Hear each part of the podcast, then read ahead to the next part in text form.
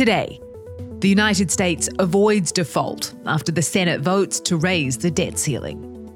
Cracks appear in the NATO alliance over the speed at which Ukraine should be admitted as a member. An invitation to Vladimir Putin causes a stir in South Africa. And the US Poet Laureate tells me what it's like to create a poem headed to Jupiter. It's Friday, June 2nd. This is Reuters World News, bringing you everything you need to know from the front lines in 10 minutes. I'm Kim Vanell in London.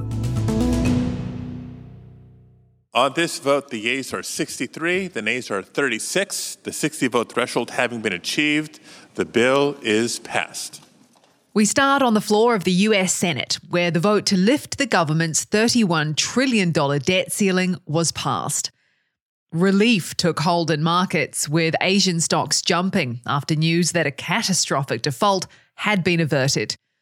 Also lifting risk sentiment was changing expectations of the Fed's monetary policy with traders steadily dialing back their bets on the central bank raising interest rates again this month. Now, for the rest of the headlines from around the world. In a Reuters exclusive, we can reveal the US is looking to secure supplies of TNT in Japan for Ukraine's artillery. The efforts are a test of Japan's willingness to court controversy to help Kyiv. Export rules ban Japanese companies from selling lethal items overseas. Riots broke out in Senegal's capital, Dakar, after opposition leader Ousmane Sonko was sentenced to two years in jail. The court ruling undermines his chances of running for the presidency next year. Twitter's head of trust and safety, Ella Irwin, has resigned. The site has faced criticism for lax protections against harmful content since billionaire Elon Musk acquired it in October. Irwin declined further comment, and Musk did not immediately respond to a request for comment. An email to Twitter returned an automated reply with a poop emoji. A celebrity white whale has been spotted near Sweden. Vladimir the beluga was first seen in 2019 wearing a harness and camera reading Equipment St. Petersburg, leading some to speculate that he was part of a Russian spy program. NATO promised Ukraine back in 2008 that they could one day join the alliance. Now, Secretary General Jens Stoltenberg says that accession can't happen while a war is ongoing. Allies are split between his wait and see approach and countries who want Ukraine in ASAP. Sabina Siebold was at this week's meeting of NATO foreign ministers. Sabina, what are the divisions exactly? You have basically a bloc of Eastern European allies of Ukraine who pretty much assertive, who've made bad experiences with Russia or the Soviet Union at the time, and who are very much calling for concrete steps to be taken at the NATO summit mid July in Vilnius for Ukraine to join the alliance. On the other side, you have countries that are more reluctant. That would be uh, countries such as the United States, so the military muscle of the alliance, but also other countries like Germany, because they see very much a danger of being drawn into an active war with Russia with that step. What would the process of Ukraine joining NATO look like? These kinds of processes in the past would include a thing called Membership Action Plan. But for Ukraine, even though they don't have any kind of member action plan, obviously they're approaching NATO standards pretty quickly. NATO has been feeding them so many weapons in the past year since the war started. Ukraine is actually approaching Western NATO standards in terms of its military, and they are being supplied with very modern Western weapons. So I think what we are seeing there already is a transition to NATO standards, which would make it definitely easier for the country to join NATO in the end.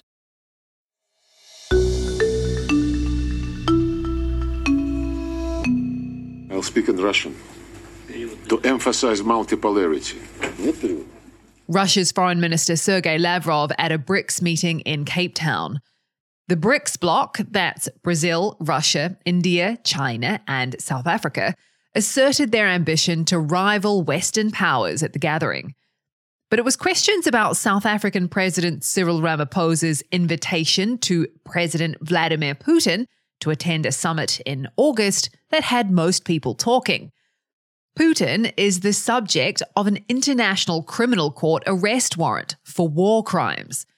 As a member, South Africa would be technically required to arrest Putin if he entered the country.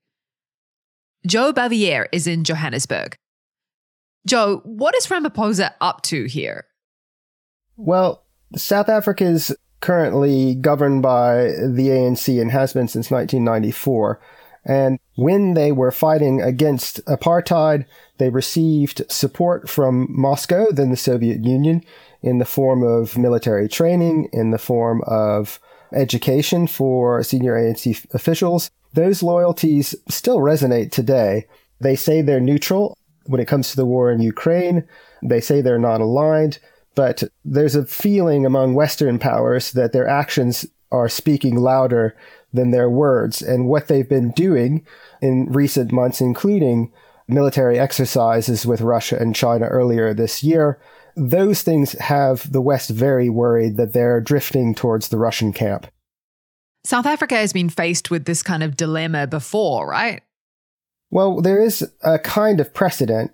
In 2015, Omar al Bashir, who was president of Sudan at the time and was targeted by an ICC arrest warrant for crimes committed in Darfur, came to South Africa for an African Union summit.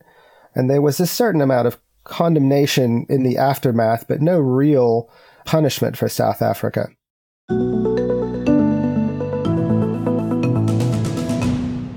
Now for some poetry in motion. Arching under the night sky, inky with black expansiveness, we point to the planets we know. US poet laureate Ada Limon unveiling her poem set to travel into deep space. It's going to be inscribed on a NASA spacecraft headed to Jupiter's icy moon Europa.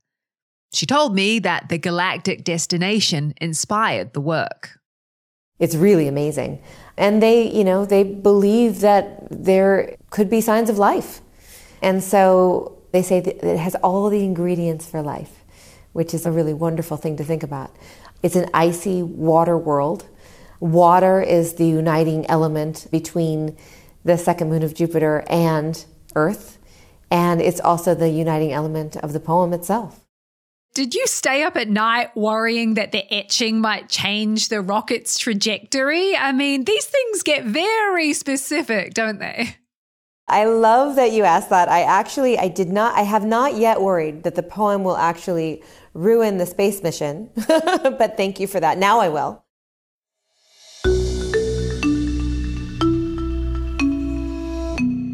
Pink Floyd founder Roger Waters is not new to controversy. He's taken bandmates to court over using the Pink Floyd name, caused protests over his support for Palestinians, and had a concert cancelled in Poland over comments about the war in Ukraine. Now, a show in Berlin has prompted a police investigation because he wore a trench coat and wielded a fake machine gun. The complaint said he was glorifying Nazis. Friederike Heine is in Berlin. As soon as Waters' German tour dates were announced, the state government in Hesse, which is where Frankfurt is located, cancelled the concert, saying that anti Semitism allegations against Waters meant that it would be inappropriate to hold it. Waters then filed a complaint in a Frankfurt court, and the Frankfurt court decided in April that the concert could go ahead because there's no indication that the musician would violate any laws on stage. Our show tonight is a tiny bit different than all the other shows we've done in Germany up until this point. In fact, all the other shows we've done anywhere.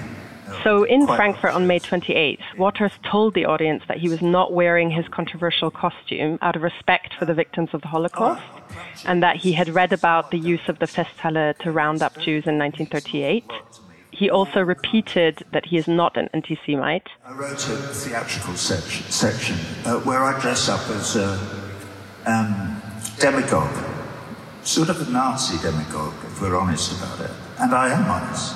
I'm extremely honest.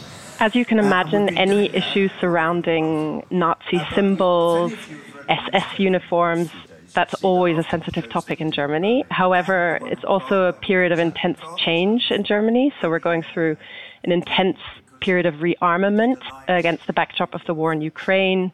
Anti Semitism has sort of re entered the mainstream of German society in recent years.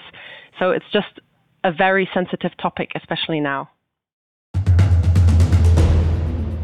That's it for this edition of Reuters World News.